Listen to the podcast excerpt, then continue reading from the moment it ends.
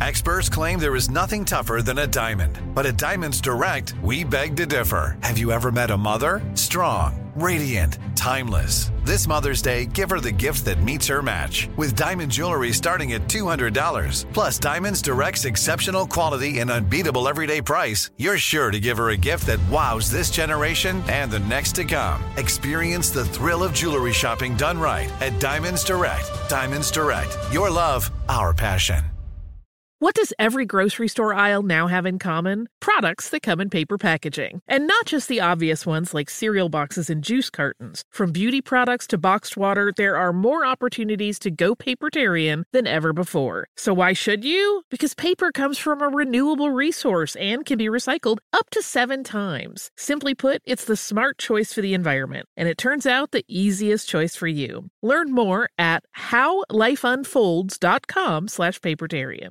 I'm Tracy from Stuff You Missed in History class. Are you a small business owner or even someone who dreams of entrepreneurship? Then check out season two of Mind the Business Small Business Success Stories from iHeart Podcasts and Intuit QuickBooks. Join hosts Austin Hankwitz and Janice Torres as they interview entrepreneurs sharing insights around starting and nurturing a small business. You won't want to miss these inspiring stories of entrepreneurship and discovering ways to business differently so you can too. When you think about the future, what kind of technology do you envision? Whatever the future holds, artificial intelligence will undoubtedly be at the heart of it all. Join Graham Class as he hosts season two of Technically Speaking, an Intel podcast, and hear from the minds transforming healthcare, retail, entertainment, personal computing, and more with the help of AI. Tune in every other Tuesday and explore the latest technology that's changing our world today and creating a more accessible tomorrow. Listen to Technically Speaking, an Intel podcast on the iHeartRadio app, Apple Podcasts, or wherever you get your podcasts.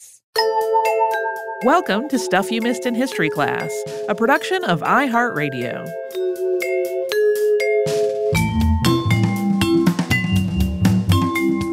Hello and welcome to the podcast. I'm Tracy V. Wilson. And I'm Holly Fry.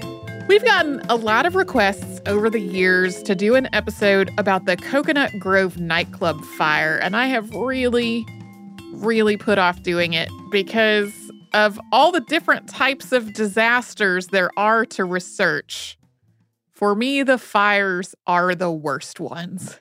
they're they're bad. Uh, yeah, they're bad. We can talk about reasons why on Friday in the behind the scenes, but the Coconut Grove fire came up not long ago on our episode on Charles Ponzi because his wife Rose worked there.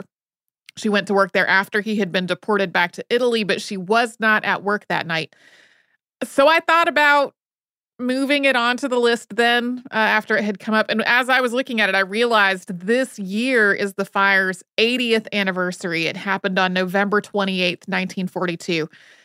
This is still the deadliest nightclub fire in history. And in terms of single building fires, it is the second deadliest in United States history. The deadliest was the Iroquois Theater fire in Chicago. That happened on December 30th of 1903 and we covered that fire on this show on December 8th of 2014. As we will discuss though, there are a lot of lessons from the Iroquois Theater fire that had not been heeded at Coconut Grove almost 40 years later. Coconut Grove, often known just as the Grove, was at 17 Piedmont Street in Boston, Massachusetts, with an entrance set behind a trio of archways. Its theme may have been inspired by the Coconut Grove nightclub at the Ambassador Hotel on Wilshire Boulevard in Los Angeles. Boston's Coconut Grove had opened in 1927 in what had previously been a garage and warehouse. Over time, it had been built on and expanded and remodeled, and by 1942, the club had this kind of odd, almost zigzag shape. The ground floor contained the caricature bar as well as a full service restaurant. The restaurant had a central dance floor with tables and chairs on three sides of it and an orchestra stage on the fourth. This area had a retractable roof that could be opened in good weather, which I think sounds very nice. Uh, this was November, though, so it was closed the night of the fire. The ground floor also had a newly opened lounge called the Broadway Lounge, also just called the New Lounge. That also had a bar in it. There were also coat check rooms, restrooms, dressing rooms for the entertainers, a telephone room, and a service bar. So there was a lot of stuff packed into this relatively small, kind of zigzag shaped space. The basement of the Grove had only one public space, the Melody Lounge. The rest of the basement housed the furnace room, the kitchens with walk in cold storage, and other storage spaces. On both floors, the club was decorated with lighted artificial palm trees. Satiny fabric draped from the ceiling and walls upstairs, and the Melody Lounge had a satin covered ceiling and walls covered in rattan, bamboo, and synthetic leather. Previously, the Grove had been owned by mob boss Charles Solomon, who was known as King. Solomon was murdered at Boston's Cotton Club in 1933, and at that point, his wife inherited the Grove. She gave it to their lawyer, Barnett Welansky, known as Barney, in lieu of legal fees. When Solomon owned it, the Grove had had kind of a seedy reputation as a Prohibition era speakeasy, but Welansky tried to transform it into a more glamorous place that people would want to come for dinner, drinks, dancing, and entertainment. On the night of November 28, 1942, the Grove was busy. It was the Saturday after Thanksgiving. There had been a big college football game earlier in the day between rivals Boston College and Holy Cross College. Boston College was at the end of an undefeated season, and everyone expected them to win and then be invited to play in the Sugar Bowl. There was reportedly even a committee on hand to deliver that invitation after the game. But surprise, Boston College lost 55 to 12. That was an enormous upset. A formal celebration had been planned at the Grove, which was canceled because of that loss, but a lot of people made their way there after the game anyway.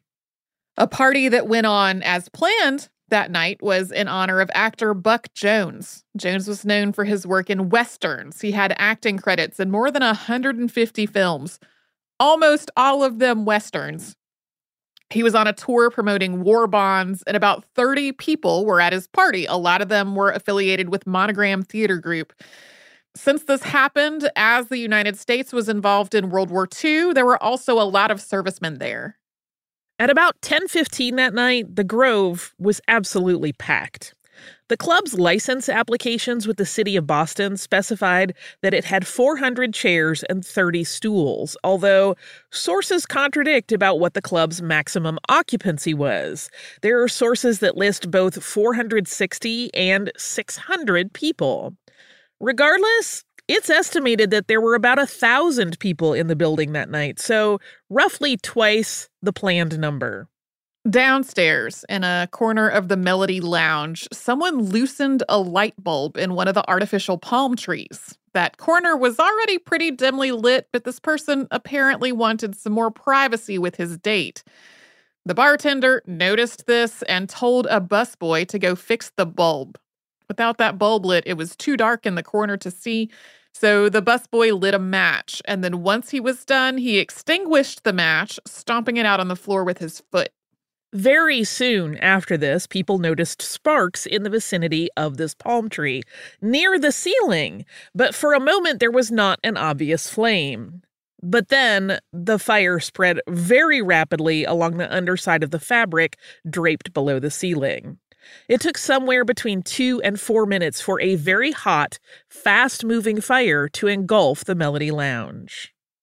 The stairway out of the lounge, which was narrow and steep, acted like a chimney, drawing the fire and the heat up to the ground floor of the building where it burst into the foyer. The foyer had a high arched ceiling and it similarly acted like a chimney and pulled the fire into the rest of the ground floor. The fabric draped walls and ceiling quickly caught fire. Within about five minutes, the fire had moved through the ground floor restaurant and into the new Broadway lounge. When people noticed the flames, they panicked. And that panic became much worse when the lights went out just minutes after the fire started. There were no emergency lights, and the exits were not marked. Even if they had been, many of the doors were locked. People overturned tables and punched and shoved one another as they fought to get to an exit. And the exit the vast majority of people were pushing for was the revolving door that they used to enter the building. That was quickly jammed with bodies. As the fire burned through the oxygen in the Melody Lounge, it left very hot, flammable gases that burst into flame again when they got to the top of the stairs, where there was more fresh air. And that meant people who didn't make it up the stairs ahead of the fire found those stairs blocked by flames.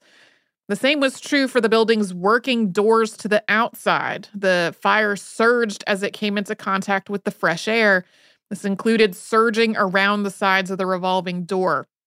So the doors that were not locked became totally impassable. They were blocked by bursts of flame and by bodies stacked on top of one another. Together, all of this was disastrous. 492 people died. Official lists include 490 names. One person who died in the hospital is not included for reasons that are unclear. Another person survived the fire but lost his wife, and he took his own life at the hospital. There were also 166 reported injuries, but those are only the people who were taken to the hospital. With an estimated 1,000 people in the building that night, that means about half of the people who were there died. Only one in four made it out without an injury bad enough to send them to the hospital. Most of the deaths were from burns, smoke inhalation, or carbon monoxide poisoning, but there were also deaths from crushing injuries or other injuries sustained while trying to escape. We are going to take a quick sponsor break and then we'll talk about efforts to put out the fire and the rescue efforts. Planning your next trip? Choice Hotels has a stay for any traveler you want to be with 22 brands and over 7,400 locations. Whether you're a business traveler, a family road tripper, someone who wants to seek out history and maybe make your own, or just planning a quick getaway, Choice Hotels has a stay for any you. Like a Cambria Hotel, where you can be a cocktail connoisseur and sip locally inspired craft beverages at downtown locations in the center of it all. This is a fun way to visit cities with a lot of history and a lot of fun in mind. Or a Radisson Hotel for all our productivity powerhouses out there. With flexible workspaces and on site restaurants, you'll get the most out of your work trip. You'll get the coffee, the Wi Fi, and the work done. And we can't forget about comfort hotels. Imagine you're a family road tripper waking up in your big, spacious room and then heading down to a free hot breakfast for the entire family, including waffles. So you'll be well fed and ready for the day's adventure, even if that's just relaxing. After that, you're spending all afternoon relaxing by the pool. You deserve it. What are you waiting for? Join Choice privileges and start earning points toward your next stay. Find a stay for any you. Book directly at choicehotels.com, where travels come true.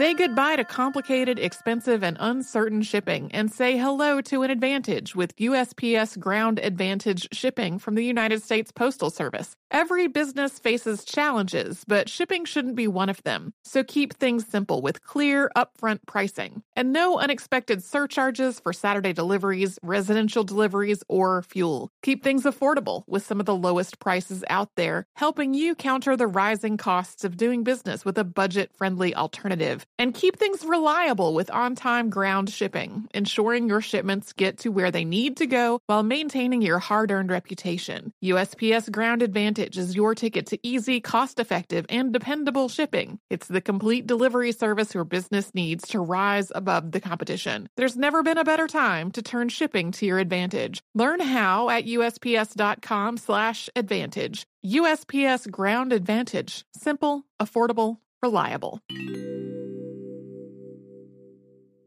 Xfinity has free premium networks for everyone this month, no matter what kind of entertainment you love. Addicted to true crime? Catch killer cases and more spine-tingling shows on A&E Crime Central. Crave adventure? Explore Asian action movies on Hi-YAH. Searching for something extreme? Check out skating, snowboarding, and more on Fuel TV Plus, the global home of action sports. And find crowd-pleasing bops on iHeartRadio's Hit Nation playlist. There's new free shows and movies to love every week. Say free this week in your Xfinity voice remote.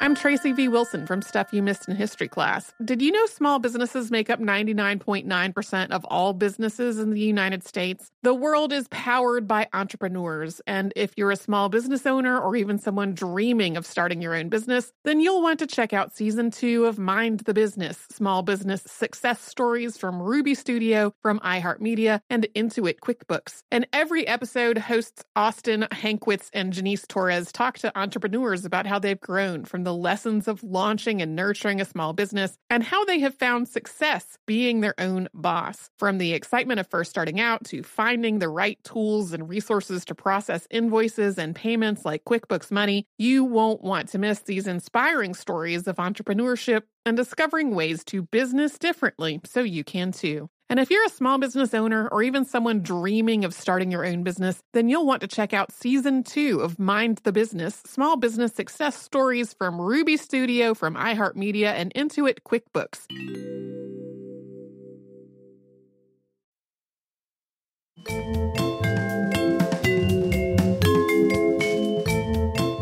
The Coconut Grove fire happened at a moment when Boston's fire department and other emergency services were simultaneously reeling and also well prepared for such an emergency. On November 15th, 1942, less than two weeks before the Coconut Grove fire, six firefighters had been killed and about 50 others trapped or injured after a wall collapsed.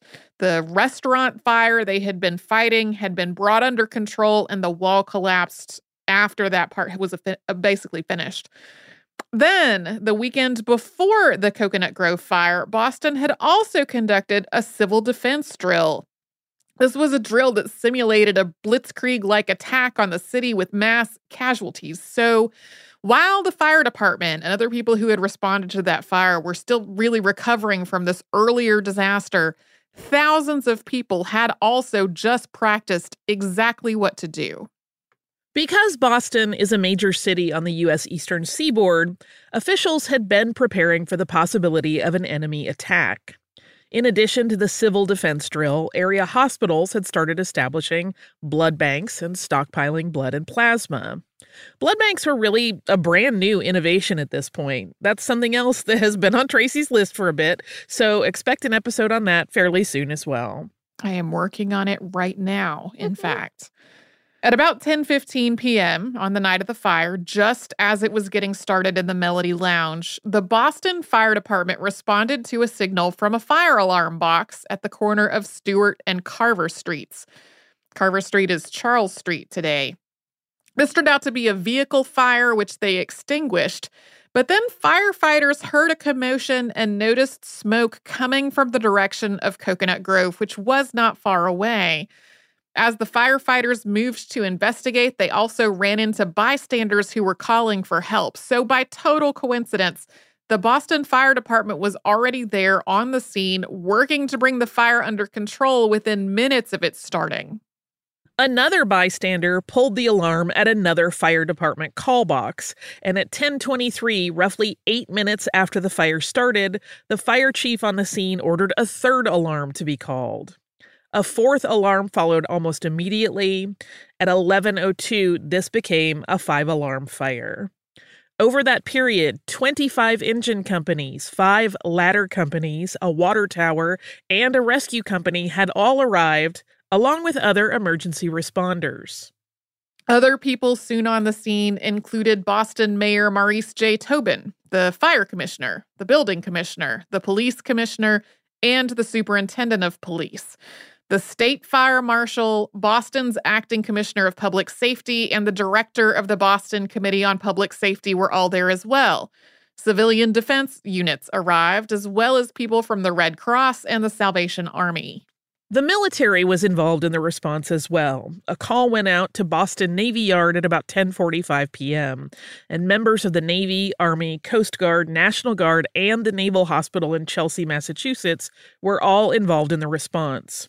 And of course, there were also many civilians who came and tried to help and were not affiliated with any specific group. By coincidence, the club's owner, Barney Welansky, was not present. He was at Massachusetts General Hospital recovering from a heart attack he had experienced days before. Tragically, it really did not matter how quickly the fire department or any of these other responders got there. The fire had just been much faster, and people were already dead and dying. In the words of Fire Commissioner William Arthur Reilly's official report, quote, within two to five minutes of the first appearance of the fire, most of the possible exits, including all exits normally open to the public, were useless. Pouring of fire through such exits made it impossible for humans to pass simultaneously through these exits safely. In the course of such pouring, the mass of burning gaseous material appears to have been depressed from its high elevation within the premises in order to pass through the exits. The finding of bodies piled up at many of the exits is attributable to this fact. These persons, in attempting to pass through the exits, were overcome by the great heat of the gaseous material pouring through them at the same time. To the same cause must be set down the bodies found in the passageway in the corridor at the head of the stairway leading from the Melody Lounge. In pouring through these low ceilinged passageways, the mass of gaseous material passed so close to such persons as to overcome them. Most of the people who survived the fire had managed to get out of the building before the flames reached the doorways. A few people made it up to the roof. Some of them jumped down onto the roofs of parked cars below, while others found a ladder, although this ladder wasn't long enough to reach to the ground from the roof. So the people on the roof were trying to hold it up for people to climb down as far as they could and then drop to the ground from the bottom of it. Once firefighters spotted people on the roof, they moved in to help bring them down. A few people got out through windows, but most of the windows were glass block windows that just could not be opened or broken. Coconut Grove employees and entertainers who knew the layout of the building made their way out through the kitchen or other non public areas, and some customers did manage to follow them out. A few people survived by hiding in one of the walk in refrigerators. Some in the Melody Lounge survived by simply covering their faces with a wet cloth and lying on the floor below the flames until the fire was over and rescuers could get into the building. Even though the city of Boston had just been through a big drill about exactly such an occurrence, responding to a catastrophe of this size was still really challenging. Many of the streets around the club were small, some of them were paved with cobblestones, and they quickly became jammed with emergency vehicles and people, including bystanders, people who needed emergency medical care, and the bodies of people who had died. There also simply were not enough ambulances to carry so many people to hospitals. People were transported to the hospital in delivery trucks, taxi cabs, basically any other vehicle that could be used. Most of the victims were taken to one of two hospitals Boston City Hospital and Massachusetts General Hospital. Boston City Hospital received 300 victims of the fire over the course of only an hour. Rescuers started sending more people to MGH when it became clear that Boston City Hospital was overwhelmed, and MGH received 114 people over the course of about two hours. Much smaller numbers of people were sent to hospitals elsewhere in Boston and in neighboring cities, including Cambridge and Malden. At many of the hospitals, patients started arriving around a shift change. That meant that extra people were already on hand, but the hospital still needed help from other medical personnel all over the area. Beyond the sheer numbers of patients, one of the challenges that the hospitals faced was that the ratio of injured and dead was very different from most major fires and other disasters. Often, far more people are injured than are killed, but in the Coconut Grove fire, far more people were killed than were injured. The hospitals were receiving so many people who were dead by the time they arrived or who died very shortly after arriving that it created delays in treating the people who were still living, whose injuries weren't fatal, but who really did need to be treated as quickly as possible. Eventually, a temporary morgue was set up in a parking deck across the street from the Grove to try to reduce the number of dead who wound up at the hospitals. But in a few cases, people who were taken to the temporary morgue turned out to still be alive. In many disasters like these, it takes a long time to get a final death count. But in the case of the Coconut Grove fire, that was established very quickly. Less than 12 hours after the fire, the known death toll had already passed 400. What took a lot longer was identifying the bodies.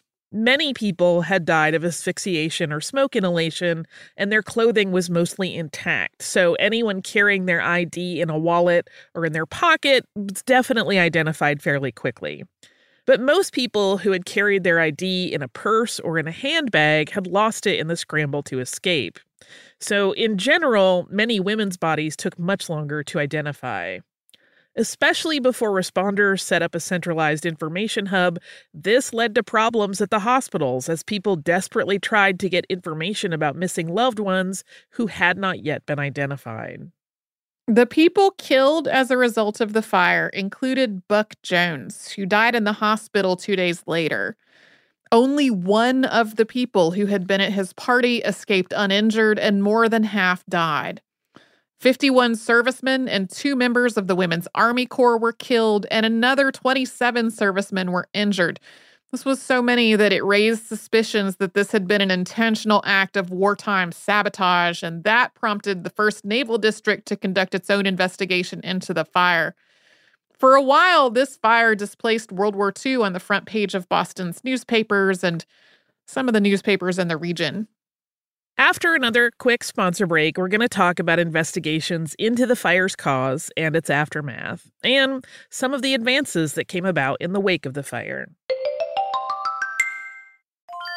Planning your next trip? Choice Hotels has a stay for any traveler you want to be with 22 brands and over 7,400 locations. Whether you're a business traveler, a family road tripper, someone who wants to seek out history and maybe make your own, or just planning a quick getaway, Choice Hotels has a stay for any you. Like a Cambria Hotel, where you can be a cocktail connoisseur and sip locally inspired craft beverages at downtown locations in the center of it all. This is a fun way to visit cities with a lot of history and a lot of fun in mind. Or a Radisson Hotel for all our productivity powerhouses out there. With flexible workspaces and on site restaurants, you'll get the most out of your work trip. You'll get the coffee, the Wi Fi, and the work done. And we can't forget about comfort hotels. Imagine you're a family road trip or waking up in your big spacious room and then heading down to a free hot breakfast for the entire family, including waffles. So you'll be well fed and ready for the day's adventure, even if that's just relaxing. After that, you're spending all afternoon relaxing by the pool. You deserve it. What are you waiting for? Join Choice privileges and start earning points toward your next stay. Find a stay for any you. Book directly at choicehotels.com, where travels come true.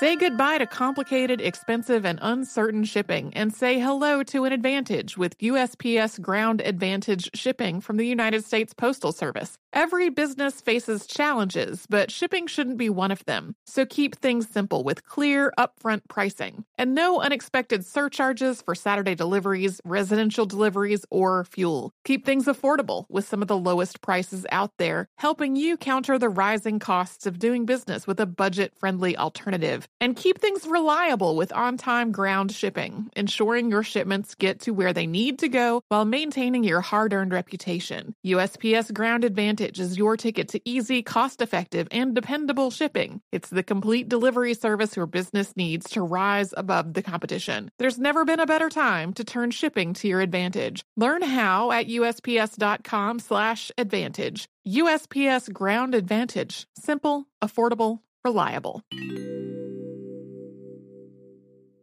Xfinity has free premium networks for everyone this month, no matter what kind of entertainment you love. Addicted to true crime? Catch killer cases and more spine-tingling shows on A&E Crime Central. Crave adventure? Explore Asian action movies on Hi-YAH. Searching for something extreme? Check out skating, snowboarding, and more on Fuel TV Plus, the global home of action sports. And find crowd-pleasing bops on iHeartRadio's Hit Nation playlist. There's new free shows and movies to love every week. Say free this week in your Xfinity voice remote.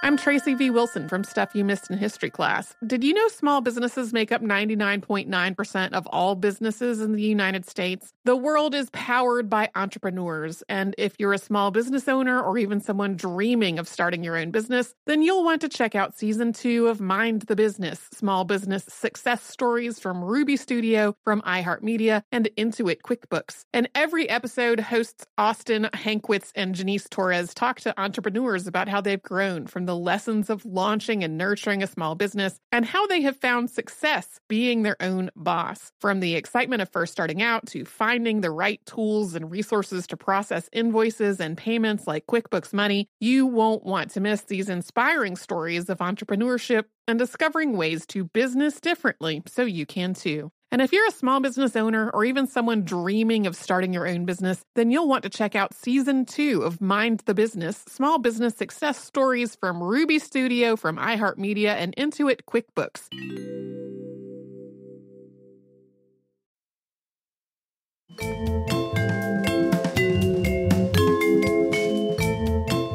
Like we said at the top of the show, we're coming up on the 80th anniversary of the Coconut Grove fire, but we still don't know exactly how it started or why it burned the way that it did. It was an extremely hot and fast moving, deadly fire while also leaving sections of carpeting and decor and some of the furniture essentially untouched. But immediately after the fire, news reports in Boston placed the blame on one specific person who still often comes up today, and that's the busboy who had lit the match. That was Stanley Tomaszewski, who was only 16. Stanley was an honors student at Roxbury Middle School for boys. His mother was seriously ill, and he was supplementing his father's income as a janitor by working at the Grove on busy weekends. While it is clear that he did light a match, it is not at all clear that that match started the fire. This was an era when smoking indoors was a lot more common, and businesses, including Coconut Grove, routinely handed out matchbooks to customers. So, this certainly was not the only match lit in the lounge that night. Investigations also reveal a lot of problems with the building's electrical wiring, and its most recent electrical work had not been done by a licensed electrician. It's possible that the act of loosening and tightening that light bulb had led to a spark that ignited the fire, or that a spark came from one of the blower units used to heat the lounge, or some other source entirely. Boston Fire Commissioner William Arthur Reilly cleared Stanley of any blame in his official report, writing, quote, after a careful study of all the evidence and an analysis of all the facts presented before me, I am unable to find the conduct of this boy was the cause of the fire. State Fire Marshal Stephen C. Garrity came to the same conclusion, quoted in 1943 as saying, quote, It is clear to me that he did not ignite the palm tree in the Melody Lounge. The official report on the fire described it as being of unknown origin. But early news reports described Stanley as having unquestionably started the fire. Even though friends, teachers, and others came to his defense, and later news reports walked this back, Stanley and his family had to stay in a hotel under police protection for months, and he continued to deal with things like harassing phone calls and threats about it for the rest of his life. He died in 1994.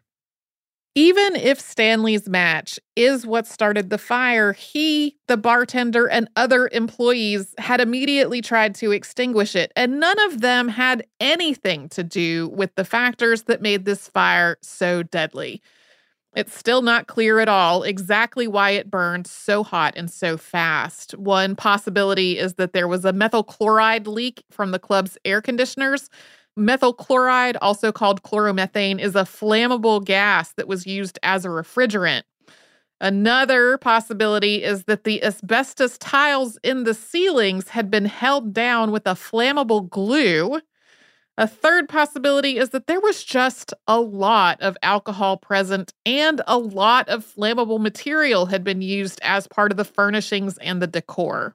The design of the building certainly played a role, with parts of it essentially acting as chimneys. Vents over stages to allow fires to escape upward and out of the building were required by law, but they were not in place at Coconut Grove. But one of the most critical factors in the fire's deadliness was the building's exits. The building had six exits on the ground floor and three in the basement, but out of these nine exits, only three of them could be opened by the public. One door was equipped with a panic bar that should have opened it to the outside if somebody pressed on the bar, but that bar had been disabled with a bolt According to some sources, the door was actually bolted shut in two places, like exactly how this door was shut. There's a couple of different accounts of. A door out of the Broadway lounge opened inward. So while some people were able to get out of it at first, once it was shut, people were jammed up against it and they couldn't get it open again.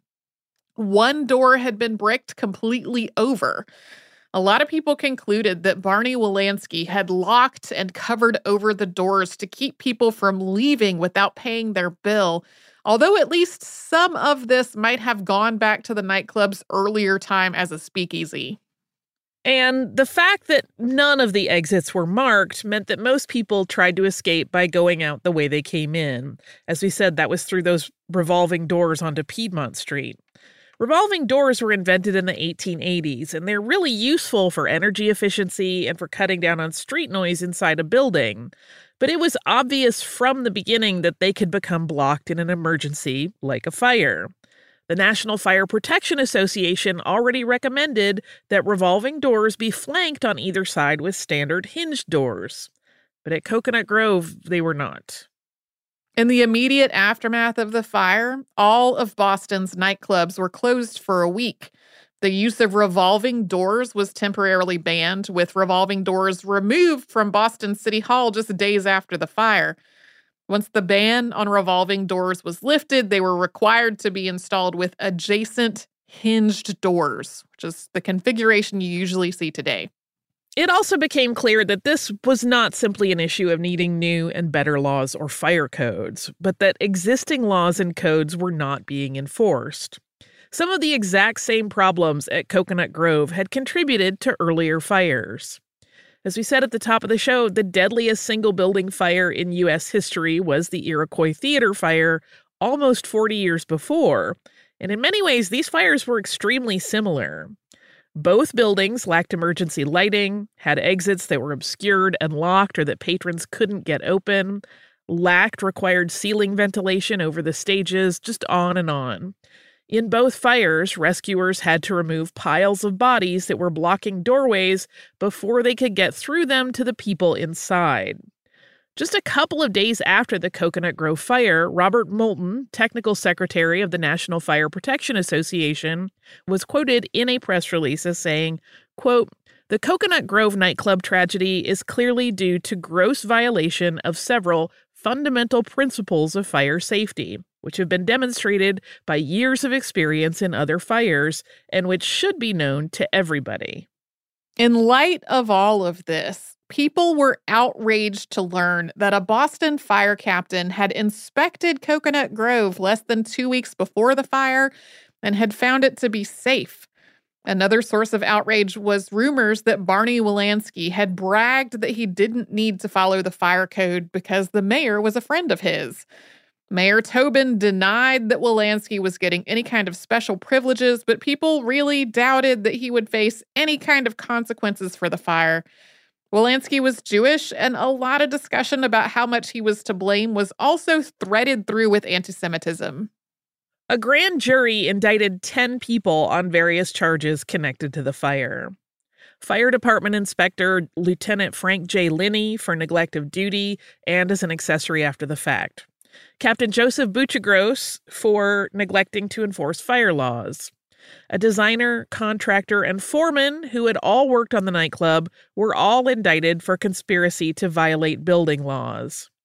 Boston City Building Inspector Theodore Eldracher was indicted for failing to report building law violations, including lack of sufficient exits and Barney Welansky and his brother James, who was in charge of the club that night, were indicted for both manslaughter and conspiracy to violate the building laws. But of all these indictments, only Welansky was convicted. He was convicted of 19 counts of manslaughter and sentenced to 12 to 15 years in prison. It was technically for each count he had been convicted on, but they were going to be served concurrently. This trial, Commonwealth versus Welansky, also set a precedent that a person didn't have to be actively behaving in a reckless or dangerous way, like personally starting a fire, to be considered guilty of manslaughter. Disregarding safety standards that led to people's death or a failure to act was enough. Welansky served about four years of his sentence. He was pardoned by Maurice Tobin, who had become governor of Massachusetts after developing terminal cancer. Welansky died about nine weeks after being released. Civil suits had been filed against him after the fire, but he had almost no assets to pay it with, so there was very little compensation to survivors and the families of people who died. The fire commissioner's report made a series of recommendations to prevent similar future tragedies. They included requiring automatic sprinklers, banning the use of basements as places of assembly unless those basements met specific requirements for safe exits, requiring aisle spaces around restaurant tables, which needed to be secured to the floor so that they couldn't be overturned and become an obstacle in an emergency. Requiring illuminated exit signs and panic locks at all doors, banning decor that contained pyroxylin, which is a flammable form of cellulose, and requiring basement rooms that were used as places of assembly to have windows that could open up automatically and draw off flames and gases in the event of a fire.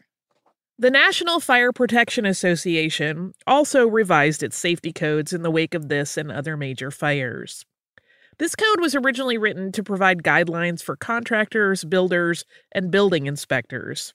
But after these fires in the 1940s, the National Fire Protection Association also revised the way the code was written so that its language could be used as the basis for laws and official fire codes. The NFPA doesn't have enforcement powers over the codes that it recommends. That enforcement falls to governments. But a lot of these things that made the Coconut Grove fire so deadly are still issues today. For example, the fourth deadliest nightclub fire in the US happened less than 20 years ago. That was the Station nightclub fire in Rhode Island, which started when stage pyrotechnics ignited flammable acoustic foam.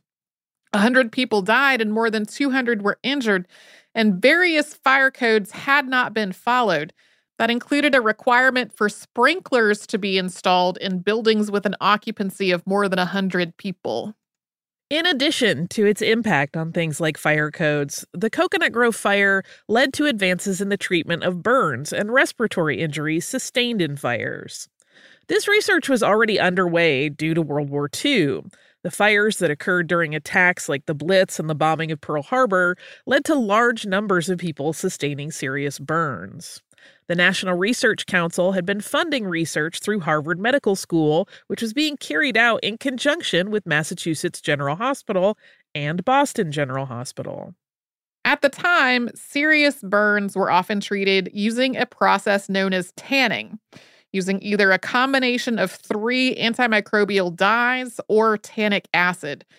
Both of these methods required the burns to be heavily debrided and scrubbed that was often done under anesthesia because it was just so painful. And because of the war, anesthesia was in short supply. So people had already been trying to find other ways to successfully treat burns.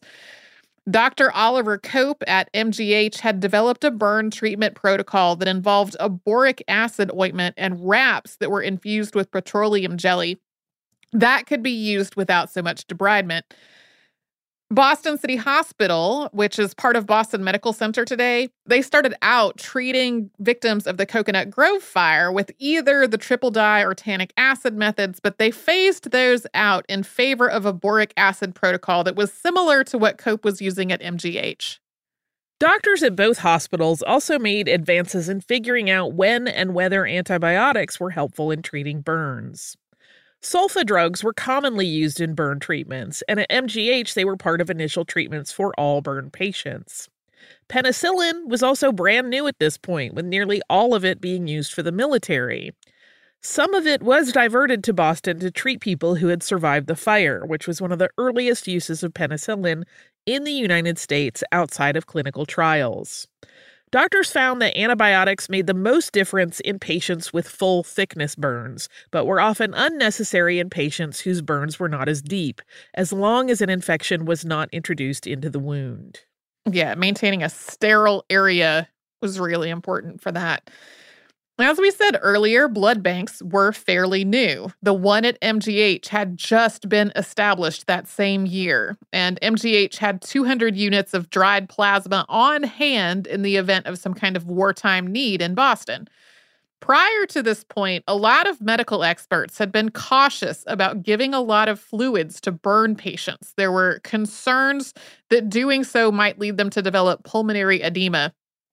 It became clear, though, through treating all of these patients, that fluid therapies really helped patients heal without causing pulmonary edema. Through treating the victims of the Coconut Grove fire, doctors also gained a much greater understanding of how often a burn patient's biggest issue was a respiratory injury rather than the burns on their skin. Many people arrived at the hospital in serious condition but did not outwardly appear injured. Some even walked into the hospital under their own power but then collapsed after getting there. Some had clear signs of carbon monoxide poisoning, but others had respiratory damage from inhaling hot, toxic gases and smoke. People whose noses and mouths were burned or who had lost consciousness inside the building seemed to be at the greatest risk.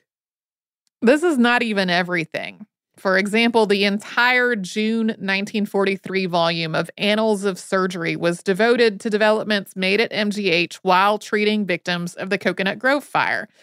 The foreword to this issue of the journal was written by Dr. Oliver Cope, and papers in it covered topics like protocols, shock, pulmonary complications, resuscitating people whose airways were burned, surface burn treatments, infections and antibiotics, rehabilitation and physical therapy, and hospital administration issues.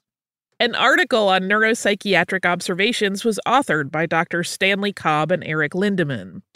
Cobb was a neurologist who helped establish a department of psychiatry at MGH, and some of his work focused on the connection between the mind and the body. Lindemann was a psychiatrist whose focus was on bereavement and grief. They described patients whose recoveries were impacted by a state of acute grief and trauma, including an early description of what would come to be known as post traumatic stress disorder. This research also became part of Lindemann's 1944 paper, Symptomatology and Management of Acute Grief. Yeah, Dr. Lindemann especially did a lot of work on trauma and grief and became really groundbreaking with a lot of that. The area where Coconut Grove used to be is really different now than it was in 1942. Various streets have been renamed or moved. There's a hotel and condos where the nightclub used to be. In 1993, the Bay Village Neighborhood Association installed a memorial plaque made by fire survivor Anthony P. Mara on Piedmont Street at the approximate site of where the revolving door had been. In 2013, Shawmut Street Extension, which connected Shawmut Street with Piedmont Street, was renamed Coconut Grove Lane. In 2016, the memorial plaque was removed so the condos could be built, with the agreement that it be returned to its original location after construction was done. Instead, the plaque was moved farther down the street. Condo owners wrote to the Bay Village Neighborhood Association saying, quote, "Only a small portion of our building overlays the site of the club. We now occupy these homes with our families as part of the Bay Village neighborhood and would like to enjoy our homes in peace without tragic memories, hanging wreaths at our doors, and tourists peeking into our houses. People were very upset with the sense that rich people buying luxury condos were putting their feelings over the memory of victims and survivors and their descendants. Yeah, I found one article that interpreted this as the correct decision, and many others by people who either were livid about it or like reporters trying to sound neutral who clearly were also livid about it. The Coconut Grove Memorial Committee is a nonprofit that was established in 2015 to try to establish an actual memorial for the victims of the Coconut Grove fire, as well as to survivors, first responders, and medical professionals, rather than only having this plaque. In 2021, the Boston City Council awarded $250,000 in Community Preservation Act funds for a memorial at Statler Park, which is a small park that's not far away from where the nightclub was.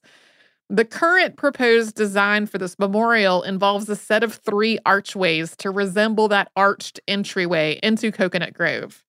A documentary called Six Locked Doors played at various film festivals in 2019. It's been aired on various PBS stations around the region since then. As of when we're recording this, there are two known survivors of the fire who are still living. Both of them were only 18 when the fire happened. So that is a Coconut Grove nightclub fire. That's a rough one. Do you have some listener mail? I do. This is from Jen. And Jen wrote about um, our Helen Duncan episode. And Jen said, Dear Holly and Tracy, I adore your show and hearing about people, places, and events that are new to me as it broadens my knowledge and provides context for so many modern events that I would otherwise lack. Thank you for making the past present. I also like it when a story touches closer to home, and your recent episode about Helen Duncan is one such episode. As a friend of mine met Helen Duncan. Jen goes on to talk a little bit about how this friend is in their later years at this point, at least in at least in his 80s, and uh, they know one another from church. A few years ago, I was talking to my friend and we got onto the subject of Helen Duncan. He then gestured for me to lean in and whispered that when he was 16, he had been to a seance by Helen Duncan. He was taken by his minister at the time. This was a big taboo within Presbyterianism, which is why he whispered it, as even today he didn't want other members of the church to know in case they disapproved, despite it now being no big deal. It's also why I'm not naming him. He talked about how she strode across the stage like a tiger. I asked him if he thought she was genuine, knowing the fact that she was convicted for being a false medium, and without any hesitation, he proclaimed that she was the real deal. He was convinced that night that she contacted the dead, picking up on the favorite color flower of one that one person had in their garden and the smell of pigs from some people visiting uh, Edinburgh from an outside village who kept pigs at their place. It was fascinating to think an old friend of mine met and engaged with such a famous historical figure and to hear his experience of one of her seances. These things are not as far in the past as we might think, and these personal connections uh, to the subjects of the podcast are still alive and thriving. Jen then asked if it was okay to um, to burn a copy of the episode onto a CD for her friend to listen to because he does not really know how to do podcasts. Uh, if you if you want to burn an episode of a podcast onto a CD for your own personal use, that is generally fine. Um, and Jen also sent some uh really great pictures of a cat named Tibby. Tibby, who Jen was not able to see for a really long time as as things as travel was not happening during the pandemic. Um, so thank you so much, Jen, for sending this. I wanted to read it because one of the things that Jen notes in the part of this that I kind of skimmed over is that um, Presbyterianism today is a lot more progressive than it was in the 1940s when we talked in that episode about how uh, there had been uh, one account that said that Helen Duncan's parents said she was going to be burned in the stake uh, if she kept doing this talking to spirits. Um, they had said specifically that it was because they were Presbyterian, and I I just wasn't able to really confirm whether that was the case, and so I did not get into that particular detail. Uh, but the fact that it came back up again in this um, in this email uh, made me want to read it. Also, um, I I hope Jen's friend is not disappointed in the episode since we made it clear in the episode that a lot of the stuff she was doing with manifestations was pretty easily pointed at as like not not the real thing. But we also said in the behind the scenes that like we don't know if she felt she was she really truly sincerely felt that she was speaking to spirits or not, or if uh, right. uh, we'll, we'll really know. So thank you again, Jen, for this note and for the cat picture and uh, for giving us the chance to read this. If you would like to send us a note about this or any other podcast, we're at historypodcast at iheartradio.com. We're also all over social media at in History. That's where you'll find our Facebook, Twitter, Pinterest, and Instagram. And you can subscribe to our show on the iHeartRadio app and wherever else you like to get your podcasts. Stuff You Missed in History Class is a production of iHeartRadio. For more podcasts from iHeartRadio, visit the iHeartRadio app, Apple Podcasts, or wherever you listen to your favorite shows. Xfinity has free premium networks for everyone this month, no matter what kind of entertainment you love. Addicted to true crime? Catch killer cases and more spine-tingling shows on A&E Crime Central. Crave adventure? Explore Asian action movies on Hayya. Searching for something extreme? Check out skating, snowboarding, and more on Fuel TV Plus, the global home of action sports. And find crowd-pleasing bops on iHeartRadio's Hit Nation playlist. There's new free shows and movies to love every week. Say free this week in your Xfinity voice remote. Looking to part ways with complicated, expensive, and uncertain shipping? Then give your business the edge it needs with USPS Ground Advantage shipping from the United States Postal Service. Keep everything simple with clear upfront pricing and no unexpected surcharges. Keep things affordable with some of the lowest prices out there. And keep it all reliable with on-time ground shipments. It's time to turn shipping to your advantage. Learn how at usps.com/advantage. USPS Ground Advantage. Simple, affordable, reliable. We are the voice of NASCAR. The green flag is in the air, and we are underway. The Great American Race. The Motor Racing Network. NASCAR Cup, Xfinity, and Craftsman Truck Series Racing live on your hometown radio station and MRN or NASCAR.com. Martinsville, Talladega, the Chicago Street Course. We have the side by side action and last lap passes for the win. Photo finishes. Ryan Blaney will win. The voice of NASCAR, the Motor Racing Network. Xumo Play is your destination for endless entertainment. With a diverse lineup of 350 plus live channels, movies, and full TV series, you'll easily find something to watch right away. And the best part? It's all free. Love music? Get lost in the 90s with iHeart 90s, dance away with hip hop beats, and more on the iHeartRadio music channels. No logins, no signups, no accounts, no hassle. So what are you waiting for? Start streaming at play.xumo.com or download from the app and Google Play stores today. All you can stream with Xumo Play.